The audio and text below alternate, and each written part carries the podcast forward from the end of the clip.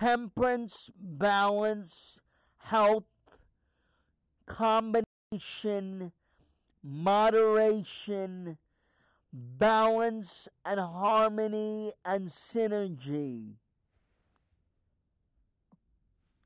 Fatherhood, structure, authority, regulation. Education, belief systems, conformity, group identification introspection, searching, guidance, solitude.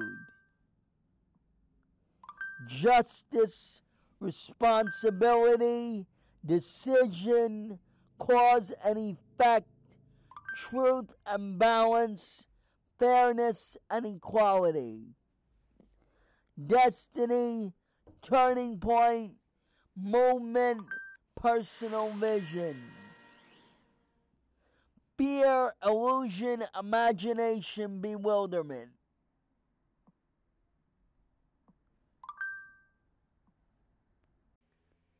These are the things we face in the future. What is coming up ahead.